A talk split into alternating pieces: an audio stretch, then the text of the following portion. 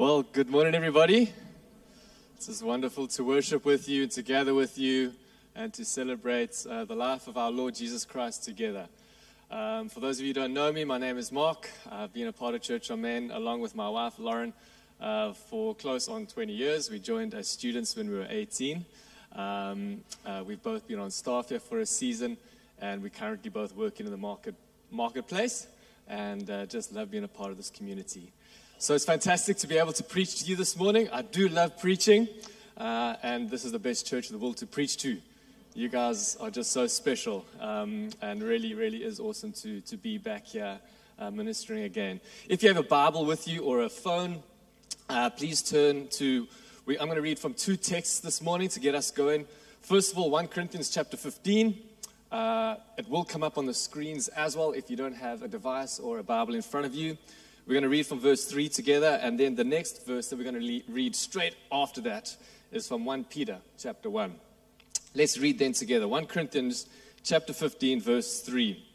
Paul writes into the church in Corinth For what I received, something he received, I passed on to you as of first importance. This is, this is the most important thing that Christ died for our sins according to the scriptures, that he was buried, that he was raised on the third day according to the scriptures, and that he appeared to Cephas, that is to Peter, and then to the twelve. After that, he appeared to more than 500 of the brothers and sisters at the same time. That was a lack of church meeting, eh? The resurrected Jesus in the midst most of whom are still living, though some have fallen asleep. That's a way of saying that they have passed to go and be with the Lord in glory. Then he appeared to James, uh, the Lord's brother, then to all the apostles, and last of all, he appeared also to me as to one abnormally born. Let's now read from Peter, who was alluded to in that passage by Paul as someone that the resurrected Jesus appeared to. 1 Peter chapter 1 verse 3 Praise be to the God and Father of our Lord Jesus Christ. In his great mercy he has given us new birth into a living hope. A living hope through the resurrection of Jesus Christ from the dead and into an inheritance that can never perish, spoil or fade. This inheritance is kept in heaven for you who through faith are being shielded by God's power until the coming of the salvation that is ready to be revealed at the last time.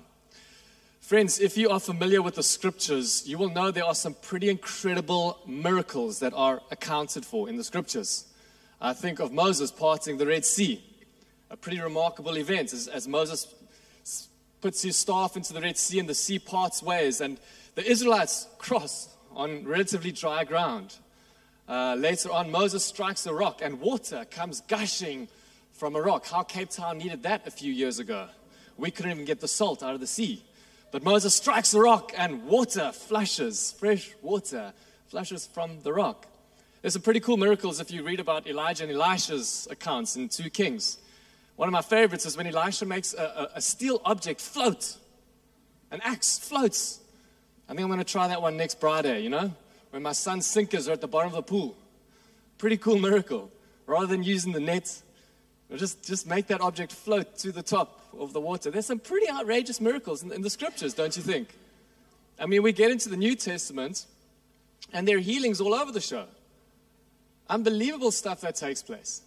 Um, in, in, fact, one of the most outrageous claims of the scriptures is, is the, the resurrection of Lazarus who hadn't just been dead for a little bit.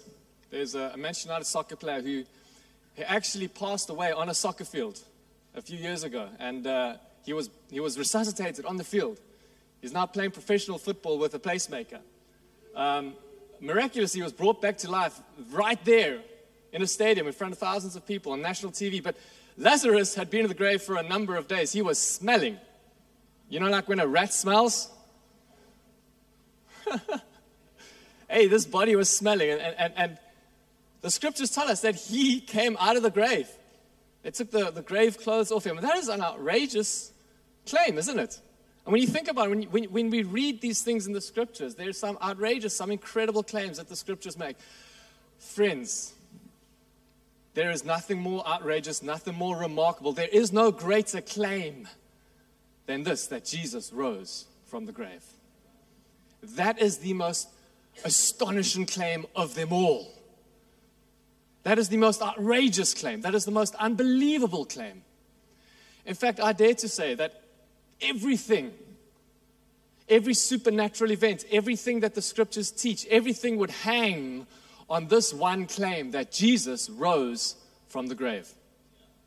I would say everything hangs on it. I would say this I would say that if it is true, if it is true that actually the dead Jesus, who hung on the cross, rose from the grave three days later, if that is true, then every other miracle is like child's play. like water from a rock, that, that's really easy to believe. It's not a problem at all. That's, that's, that's fairly insignificant. If Jesus truly did rise from the, the grave, as the scriptures teach us, and I'll tell you in a moment why it is so remarkable and why it is far more remarkable in Lazarus' resurrection. If it is true, then, friends, if that claim of the scriptures is true, then it's easy to believe everything else. Because this is the most remarkable claim that the scriptures put to us. And the reverse would also be true. And Paul says later on in the same passage, 1 Corinthians chapter 15, Paul alludes to this himself. If the resurrection is not true, if in fact Jesus didn't rise from the grave, then, as Paul says, our faith is futile. We're still in our sins. In other words, every other claim is actually a moot point, it's actually insignificant, and all comes to nothing.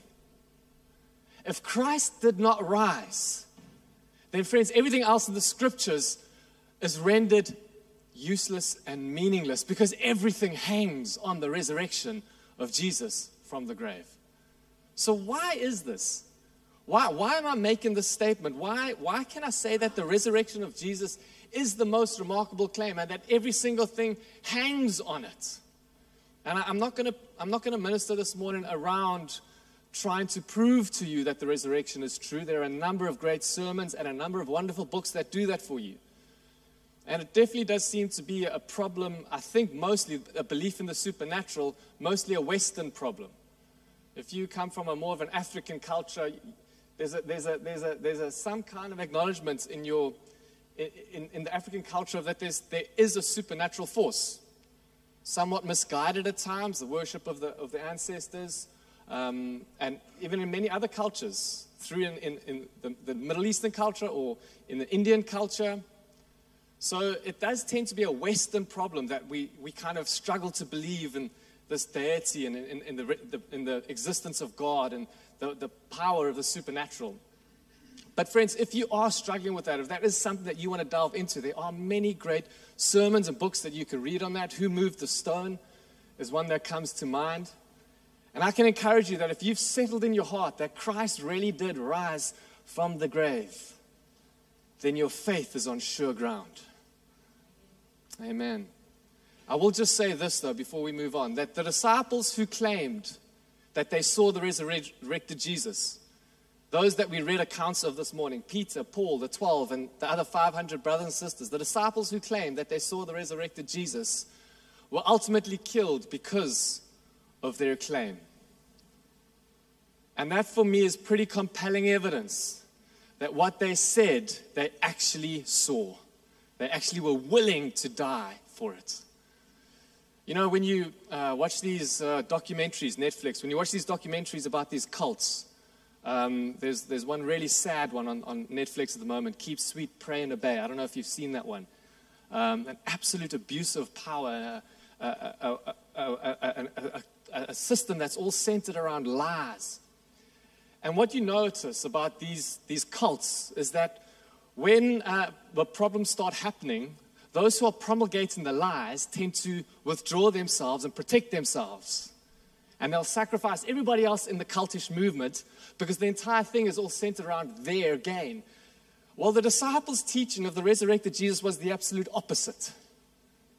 In fact, they were the ones who sacrificed, they were the ones who were martyred, they were the ones who gave everything because they truly believed and they truly did see the resurrected Jesus. It wasn't just some kind of promulgation of lies that they were, they were, they were sending out there to benefit themselves. No, far from it.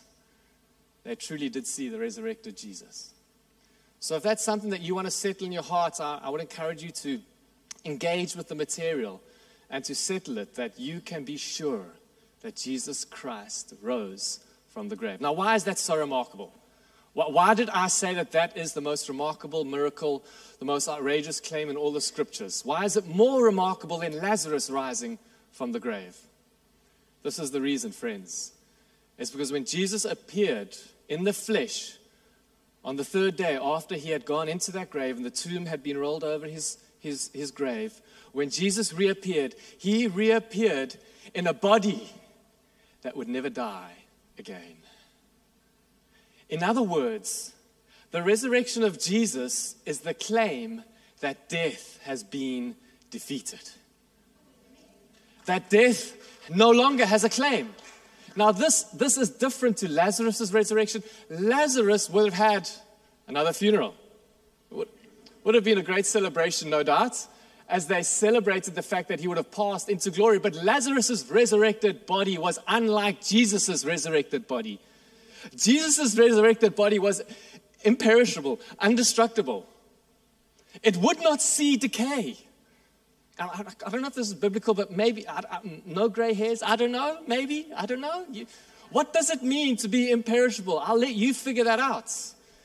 No saggy underarms. I don't know, friends. I, I don't know. But it would not see decay. It's imperishable, it's immortal. The resurrected Jesus came with a body that would never die or decay ever again. And the claim that Jesus rose from the grave is not some, some cool miracle that he was there and alive again. It's the most outrageous claim, and it's this claim that death is defeated.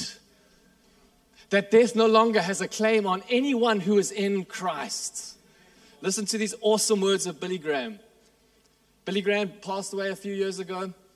If you're unfamiliar with Billy Graham, one of the greatest evangelists or one of the most I don't know, great is the wrong word because greatness is defined by Jesus in different ways. One of the most well known evangelists of all times. Certainly, he was great. Billy Graham died a few years ago, and there was a quote of his that was um, circulated on social media. Pretty awesome quote. This is what he said uh, when he was still alive in his decaying body. Someday you will read or hear that Billy Graham is dead.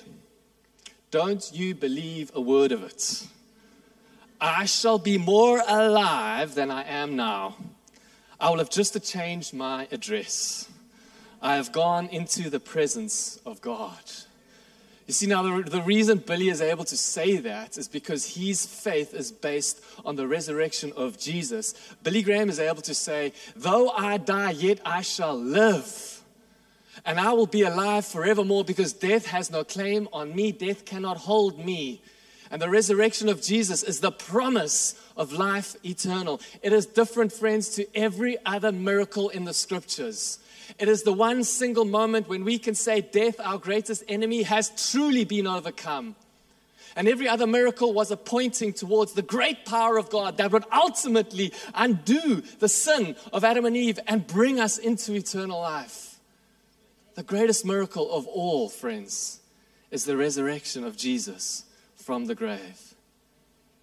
Now, we've been looking at four essential truths uh, over the last few weeks, and I don't think it would be right to say that one of them is more important than the other.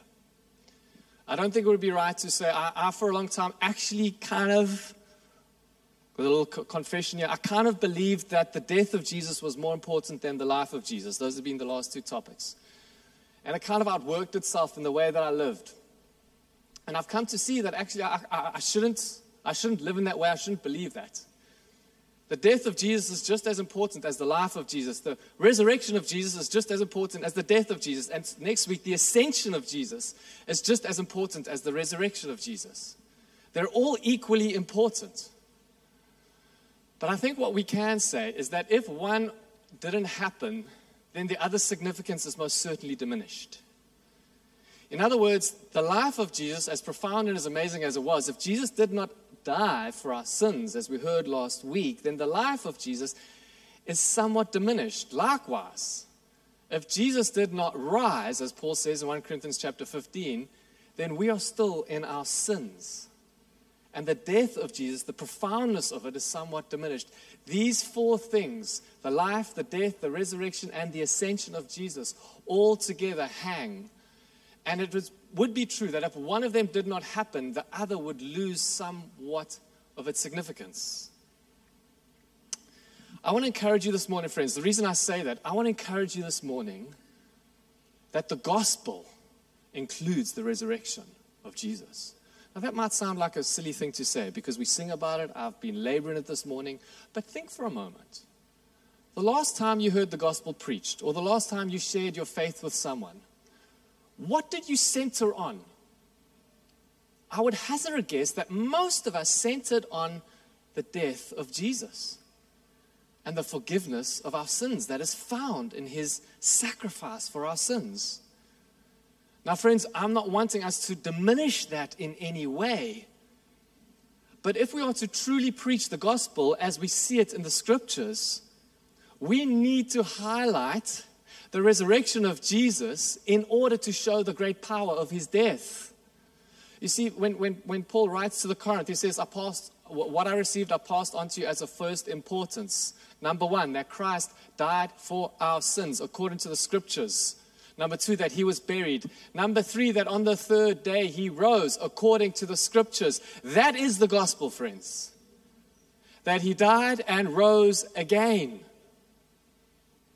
And it's not just his death that is the good news. In fact, in fact, for the early disciples, the apostles, those that were the preachers of the gospel for the first generation, the death of Jesus was entirely sad until the resurrection happened. In fact, I was sharing with my daughter this morning. Somehow she didn't know I was preaching. We probably have a far too busy household. She said, You're preaching this morning, Dad? I said, Yeah. What are you preaching on? Uh, the resurrection of Jesus. I was like this. She's like, That's awesome, she said. She said, That's like the most important thing. I said, Yeah. I said, you know, Everything hangs on it. She said, Yeah. And if, if Jesus didn't rise from the grave, then his death is kind of sad. And I was like, You've got it, my girl. You've got it. The resurrection is essential to our gospel preaching, to our gospel hope. Now, what, now, what the claim of the resurrection does is it, it forces the hearer and you this morning, you can't sit on the fence with Jesus. It forces the hearer to believe in an entirely supernatural event. Uh, an incredibly powerful event. You see, if your faith in the gospel is centered around the death of Jesus and you don't have significant amounts of kind of faith around his resurrection or belief or, or kind of uh, what's the word? Uh, emphasis on his resurrection, then you are forced, then you are basing most of your faith on something that could be said not to be supernaturally powerful. Now, I, I hesitate to say that, and please don't hear what I'm not saying. The death of Jesus, as we heard last week, was incredibly profound and miraculous. And I'm not wanting to undermine it in any way. Heaven forbid, please. I'm being clumsy here with my words. Please hear what I'm saying. What I'm saying is this is that faith in the resurrection of Jesus forces you to have faith in something incredibly powerful. Incredibly powerful. Literally, he rose, and the power of God has overcome death.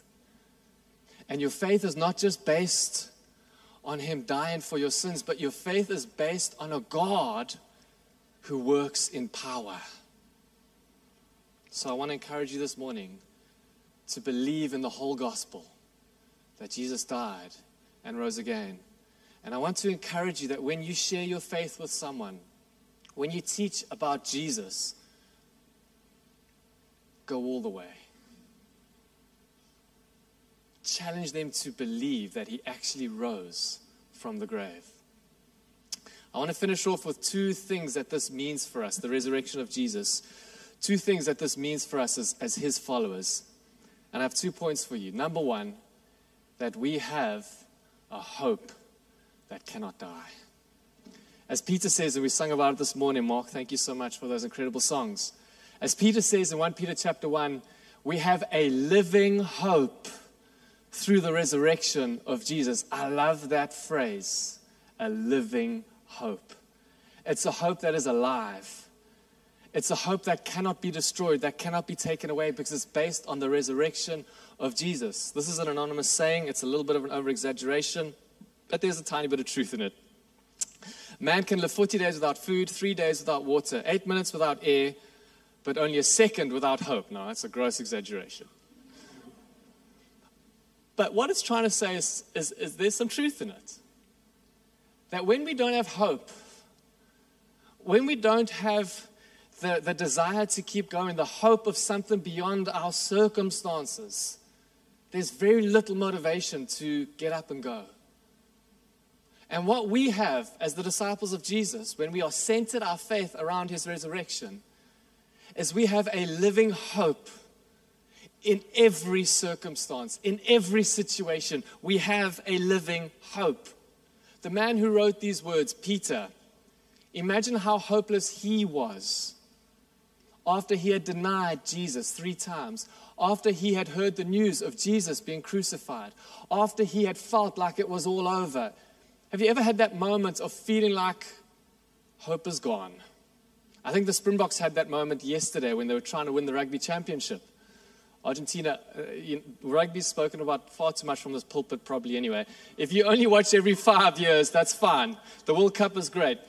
There's this team in South Africa called the Springboks, if you don't know, and they play rugby once in a while. Anyway, they were playing this game against Argentina yesterday, and they were trying to win the rugby championship.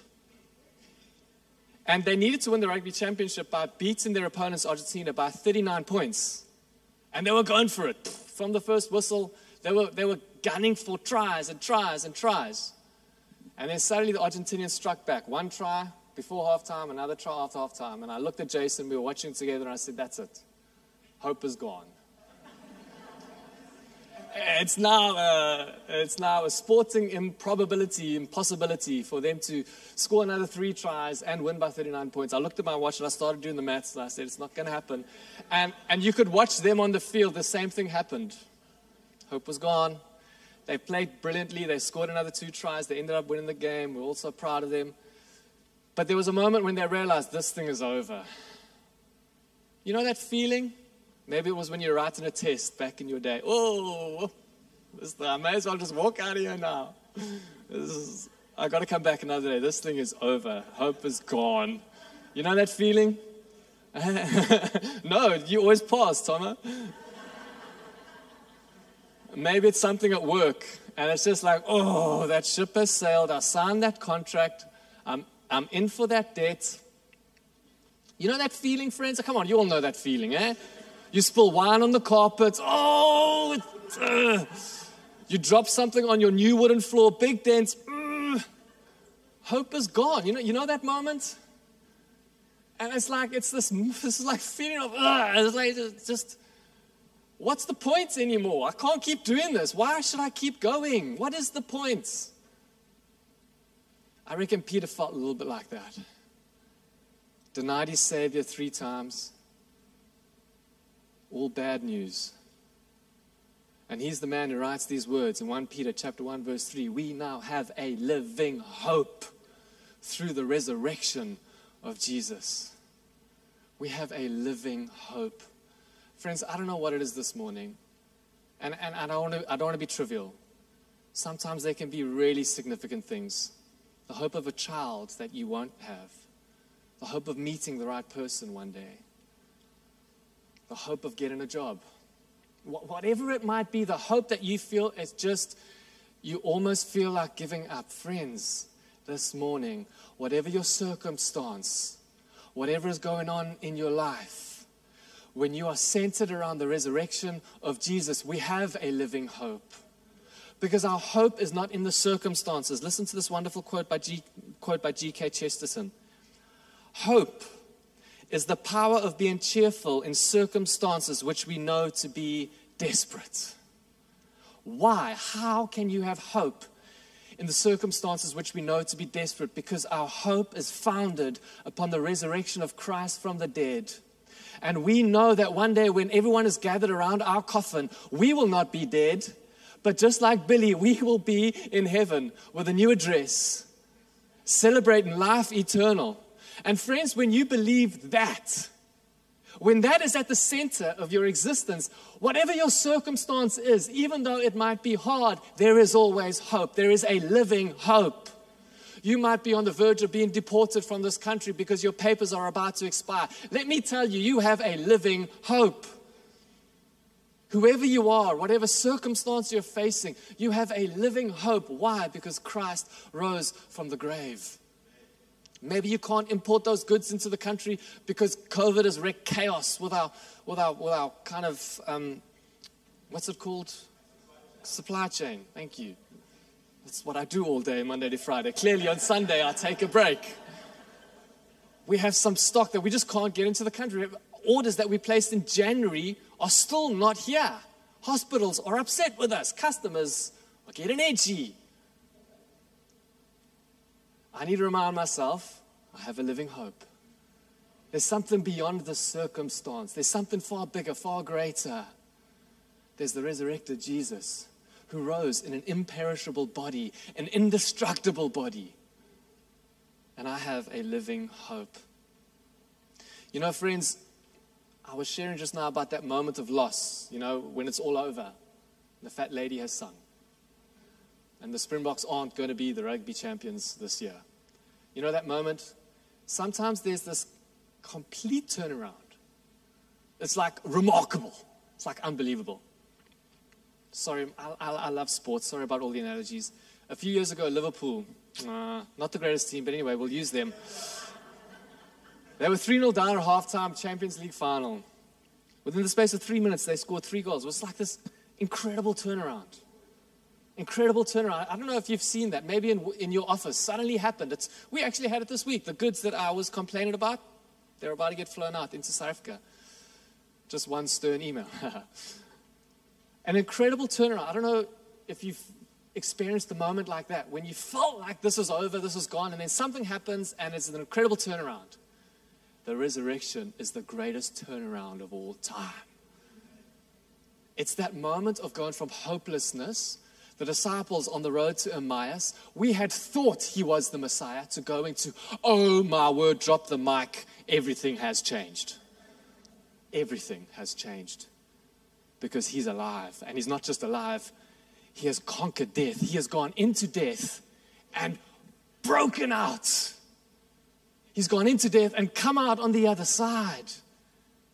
He has conquered and become victorious over death. And it's the ultimate reversal.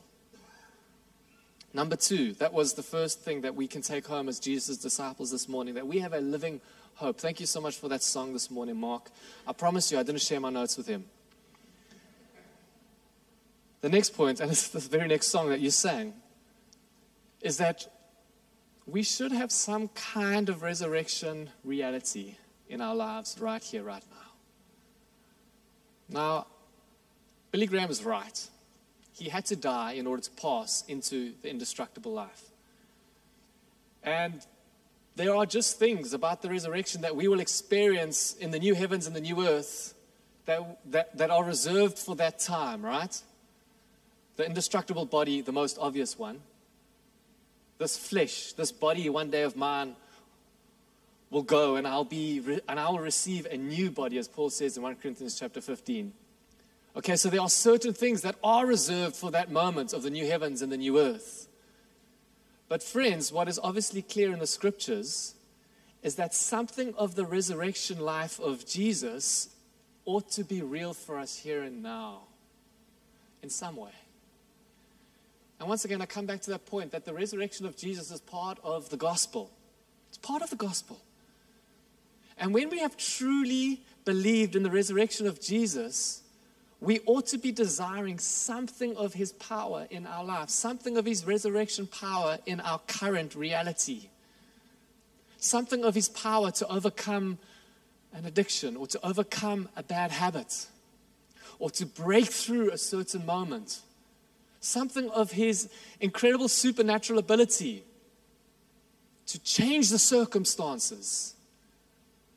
Maybe it's just the reality of his power to bring us to greater maturity, to enable us to remain calm in stressful situations, to help us to, to, to just grow and mature more and more into his image, because the reality is that his power is at work in our lives.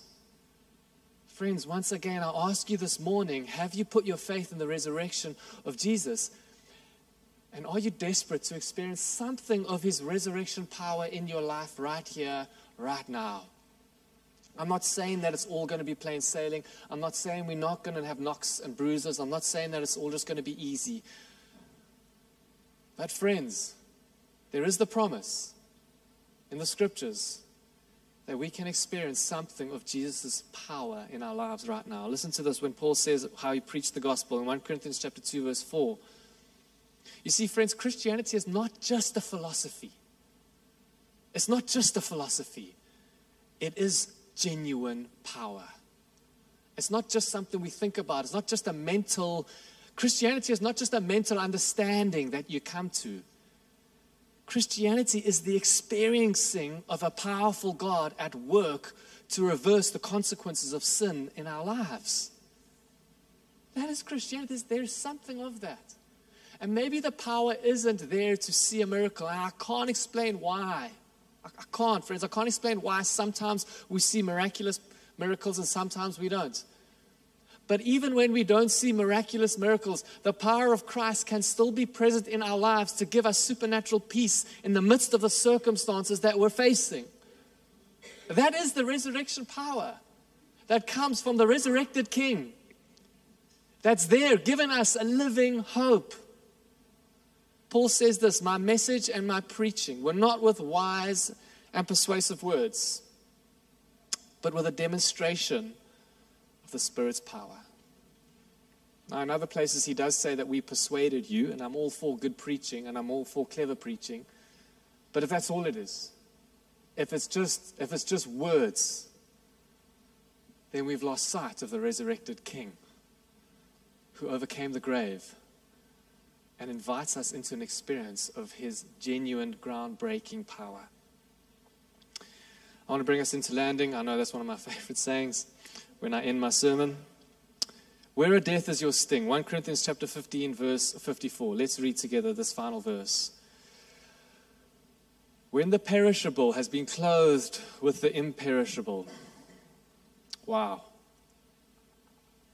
And the mortal with immortality. Hey, bring on that day.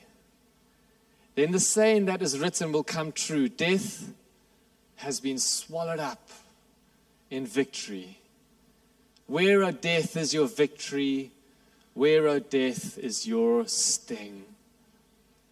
Friends, if we can celebrate the victory over death this morning, then everything else we face is insignificant in comparison. If that Goliath has been slain, then everything else is just a tiny little giant. Where, O oh, death, is your victory? Now, I might be taking this too far. But when Paul says here, or he's quoting Isaiah actually, in Isaiah chapter 25, he says, Death has been swallowed up in victory. That's a graphic image. It's been swallowed up. Like I said, this is just my interpretation. When you, when you swallow something up, there's a sense in which, a sense in which that thing has been consumed and it brings some kind of satisfaction. It's been swallowed up, it's been taken in. Is it possible that maybe the experience of, of resurrection life will be more meaningful after having gone through some pain and suffering? I don't know. You know, when you've had a bad dream, like you know, someone in your family has died and you wake up and you're like, oh my, thank goodness that wasn't real. And suddenly you're filled with this great emotion and love for that person, emotionally, for that person in that moment. Maybe, just maybe, the pain and the suffering that we go through will make us experience or make us enjoy the life that we have in a greater way. Maybe. Maybe that's what he's saying when death has been swallowed up in victory. Maybe not. Maybe I'm taking it too far. But this much is very obvious from the passage, from this particular passage, that death has been conquered. Our greatest enemy has been overcome. And the sting of death has been removed. There is no longer a great fear that we have to face.